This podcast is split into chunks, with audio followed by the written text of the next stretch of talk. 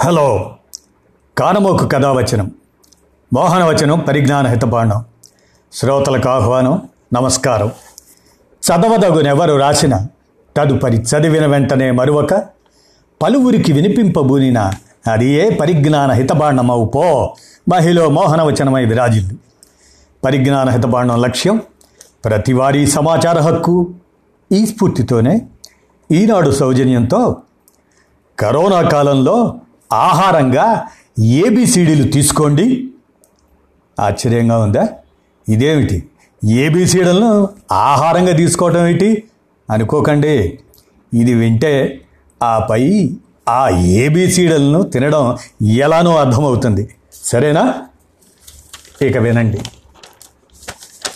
Corona పోయింది. మళ్ళీ వచ్చింది. తిరిగి ఎప్పుడు పోతుందో? రేపో మాపో పోయినా మళ్ళీ తిరిగి రాదనే గ్యారంటీ లేదు.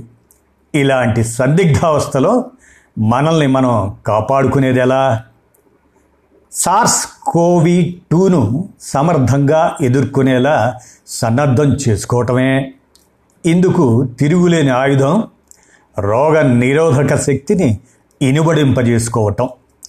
ఆరోగ్యకరమైన ఆహారం క్రమం తప్పక వ్యాయామం కంటి నిండా నిద్ర ఒత్తిడిని తగ్గించుకోవటం ఇటువంటివన్నీ రోగ నిరోధక వ్యవస్థకు దన్నుగా నిలుస్తాయి. అన్నిటికన్నా సమతులాహారం ముఖ్య పాత్ర పోషిస్తుంది. అందుకే మనం ఇప్పుడు కరోనా కాలం ఏబిసిడీలు నేర్చుకోవటం అత్యావశ్యకం. ఇదేమీ అక్షరాల సంగతి కాదు. రోగ నిరోధక శక్తి బలోపేతం కావడంలో తోడ్పడే vitamin A beta carotene vitamin C D E zinc ఇటువంటి విటమిన్లు పోషకాల సంగతి. కరోనా కాలంలో మనల్ని ఆదుకోగలిగినవి ఇవే. ఏ ఏ పోషకాలు ఎందులో ఎక్కువగా లభిస్తాయో అవి రోగ నిరోధక శక్తి పెంపొందటానికి ఎలా తోడ్పడతాయో తెలుసుకుంటే మరింత ఆసక్తికరంగా నిర్లక్ష్యం చేయకుండా తినడానికి వీలవుతుంది. పళ్ళెం కళకళలాడేలా చాలా వరకు విటమిన్లు ఖనిజ లవణాలను ఆహారం ద్వారానే లభించేలా చూసుకోవచ్చు. అందువల్ల సమతులాహారం తీసుకోవటం అన్నిటికన్నా ముఖ్యం. రకరకాల కూరగాయలు పండ్ల రంగులతో పళ్ళెం కళకళలాడేలా పదార్థాలు వడ్డించుకోవాలి. ఒకటి రెండు రకాల పదార్థాలను మానేసినా పోషణ లోపానికి దారితీస్తుందని గుర్తించాలి. ఒకవేళ మాత్రల రూపంలో తీసుకోవాలనుకుంటే డాక్టర్ సలహా మేరకు వివిధ విటమిన్లతో కూడిన మాత్రలతో ఆరంభించవచ్చు కాకపోతే ఆహారం ద్వారా తీసుకునే పోషకాలనే శరీరం బాగా గ్రహిస్తుంది. ఇదండి. కాబట్టి ఆ ఏబిసిడి ఏమిటో మనం చూస్తే విటమిన్ ఏ మొత్తంగా రోగ నిరోధక వ్యవస్థ సక్రమంగా పనిచేయటానికి విటమిన్ ఏ తోడ్పడుతుంది. గుండె ఊపిరితిత్తులు కిడ్నీలు ఇతర అవయవాలు సరిగా పనిచేసేలా చూస్తుంది. నిజానికి ఇది చేసే పని కణాలను వృద్ధి చేయటం కొవ్వులో కరిగే విటమిన్ల తరగతికి చెందిన ఇది నిరోధక వ్యవస్థలో భాగమైన టీ కణాలు బి కణాలు సైటోకైన్లు తెల్ల రక్త కణాల పనితీరును మెరుగుపరుస్తుంది. ఇలా వైరల్ ఇన్ఫెక్షన్లు జలుబు ఫ్లూ వంటి వాటి నుంచి కాపాడుతుంది. అంతేకాదు చర్మ కణాలు దెబ్బతినకుండా కాపాడుతూ అసలు బ్యాక్టీరియా వంటి క్రిములు లోపలికి ప్రవేశించడాన్నే నిరోధిస్తుంది. యాంటీ యాక్సిడెంట్లలో విటమిన్ ఏ కూడా ముఖ్యమైనదే. మరి ఈ విటమిన్ ఏ ఎందులో ఎక్కువ? అనేది మనం గమనిస్తే పాలకూర చేపలు క్యారెట్లు గుడ్లు మామిడి పండ్లు బొప్పాయి పండ్లు. మరి ఎంత అవసరం? మగవారికి రోజుకు సుమారు తొమ్మిది వందల ఎంసీజీ మైక్రోగ్రాములు అన్నమాట. ఆడవారికి రోజుకు సుమారు ఏడు వందల ఎంసీజీ. ఉదాహరణకు ఒక కప్పు పెరుగుతో ముప్పై రెండు ఎంసీజీ ఒక గుడ్డుతో డెబ్బై ఐదు ఎంసీజీ ఎనభై ఐదు గ్రాముల సాల్మన్ చేపలతో అరవై ఎంసీజీ లభిస్తుంది విటమిన్ ఏ. ఇక బి విటమిన్ బీటా కెరటిన్. ఇది కూడా విటమిన్ ఏ లాంటిదే. దీన్ని ప్రో విటమిన్ అంటారు. మన శరీరానికి అవసరమైనప్పుడు ఇది విటమిన్ ఏ రూపంలోకి మారుతుంది. ఇది ఎక్కువగా శాకాహారంతోనే లభిస్తుంది. ఒక చిలకడ దుంపతో ఒక వెయ్యి నాలుగు వందల ఎంసీజీ పావు కప్పు పచ్చి క్యారెట్ ముక్కలతో నాలుగు వందల అరవై ఎంసీజీ అరకప్పు ఉడికించిన పాలకూరతో ఐదు వందల డెబ్భై ఎంసీజీ బీటా కెరటిన్ లభిస్తుంది. విటమిన్ బి ట్వెల్వ్ అనేది ఇది శరీరానికి శక్తినివ్వటంలోనే కాదు తిన్న ఆహారంలోని ప్రోటీన్లు విచ్ఛిన్నం కావడానికి ఉపయోగపడుతుంది. తెల్ల రక్త కణాల వృద్ధి అవి వృద్ధి చెందడంలోనూ యాంటీబాడీల భాగాలు సమ్మేళనం కావడంలోనూ పాలు పంచుకుంటుంది. ఇలా రోగ నిరోధక శక్తిని ఎప్పటికప్పుడు ఉత్తేజితం చేస్తూ బ్యాక్టీరియా వైరస్లు వంటి వాటిని ఎదుర్కోవటంలో సాయం చేస్తుంది. B twelve vitamin beta carotene. మరి ఇవి ఎందులో ఎక్కువ ఉంటాయనేది తెలుసుకోవాలంటే మనం beta carotene vitamin B twelve ఇవి చేపలు మాంసం గుడ్లు వంటి మాంసాహారాల్లో. మరి ఎంత మేర అవసరం? పురుషులకు స్త్రీలకు రోజుకు రెండు పాయింట్ ఐదు ఎంసీజీ గర్భిణులకైతే రెండు పాయింట్ ఆరు ఎంసీజీ అవసరం అన్నమాట విటమిన్ సి విషయానికి వస్తే విటమిన్ సి అత్యంత శక్తివంతమైన యాంటీ ఆక్సిడెంట్ తెల్ల రక్త కణాల ఉత్పత్తిని పనితీరును ఇది గణనీయంగా మెరుగుపరుస్తుంది. రోగ నిరోధక శక్తిని ఉత్తేజితం చేస్తూ జలుబు ఫ్లూ జ్వరం గొంతు ఇన్ఫెక్షన్ తీవ్రతను తగ్గిస్తుంది. అలాగే అలర్జీలను నివారిస్తుంది. విటమిన్ సిని శరీరం ఉత్పత్తి చేసుకోలేదు నిల్వ చేసుకోలేదు. కాబట్టి రోజు ఆహారం ద్వారా తగినంత లభించేలా చూసుకోవాల్సింది మనమే. మరి ఈ సి విటమిన్ ఎందులో ఎక్కువగా ఉంటుందంటే బత్తాయి నారింజ వంటి పుల్లటి పండ్లలో అలాగే నిమ్మకాయ ఉసిరి జామ పండ్లు బొప్పాయి స్ట్రాబెర్రీ క్యాబేజీ పచ్చ గోబీ పువ్వు దాన్నే బ్రకోలి అంటాం. పచ్చి మిరప బంగాళదుంపలు కొత్తిమీరలో సి విటమిన్ ఉంటుంది. మరి ఎంత అవసరం మగవారికి? తొంభై ఎంజీ ఆడవారికి డెబ్భై ఐదు ఎంజీ. ఉదాహరణకు వంద గ్రాముల జామ పండ్లలో రెండు వందల ఇరవై ఎనిమిది ఎంజీలు వంద గ్రాముల కొత్తిమీరలో నూట ముప్పై మూడు ఎంజీలు వంద గ్రాముల నిమ్మకాయలో డెబ్భై ఏడు ఎంజీలు ఒక కప్పు బొప్పాయిలో అరవై రెండు ఎంజీలు ఒక మాదిరి నారింజ పండులో డెబ్బై ఎంజీ విటమిన్ సి ఉంటుందన్నమాట. మరి ఇక విటమిన్ డి విషయానికి వస్తే కొవ్వులో కరిగే విటమిన్ల తరగతికి చెందినది ఇది. ఇది రకరకాల కీలకమైన పనుల్లో పాలు పంచుకుంటుంది. రోగ నిరోధక శక్తి సవ్యంగా పనిచేయటానికి విటమిన్ డి అత్యావశ్యకం. ఇది టీ కణాలు మైక్రోఫేజెస్ కణాల పనితీరును ఉత్తేజితం చేస్తుంది. బ్యాక్టీరియా వైరస్లను ముందుగా ఎదుర్కొనే కణాలు ఇవే కావడం గమనార్హం. దీనికి వాపు ప్రక్రియను అదే ఇన్ఫ్లమేషన్ అంటాం దాన్ని నివారించే గుణము ఉంది. అలాగే రోగ నిరోధక శక్తి గతి తప్పకుండాను కాపాడుతుంది డి విటమిన్. ఇది మిగతా విటమిన్ల లాంటిది కాదు.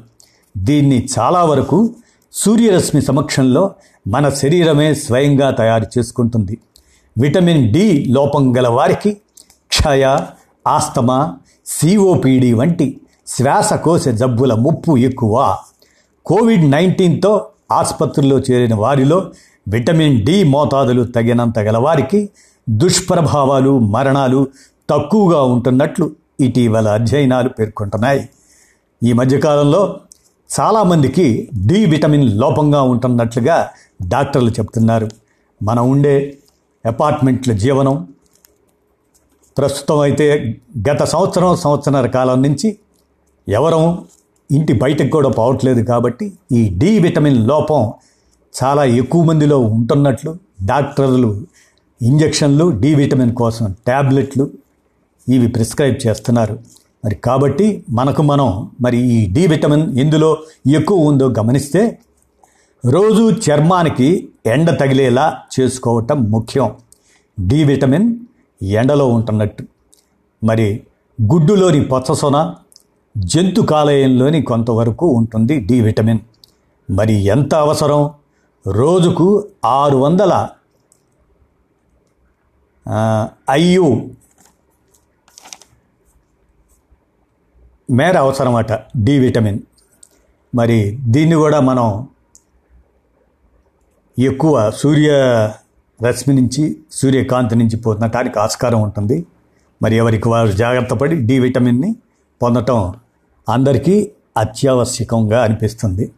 ఇక విటమిన్ ఈ విషయానికి వస్తే ఇది ఇంట్లోని రకరకాల వ్యవస్థల పనితీరులో పాలు పంచుకుంటుంది ఈ విటమిన్.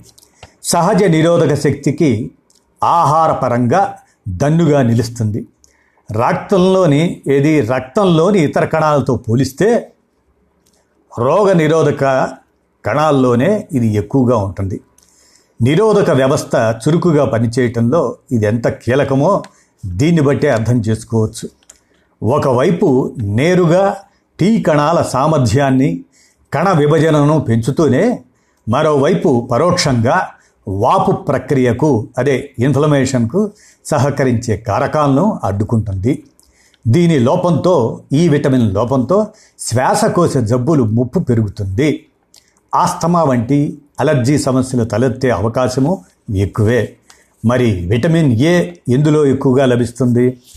పొద్దుతిరుగుడు గుమ్మడి గింజలు పొద్దుతిరుగుడు గింజల నూనె సోయాబీన్ నూనె బాదం వేరుశెనగ వంటి గింజ పప్పులు పాలకూరలో ఈ ఈ విటమిన్ లభిస్తుంది.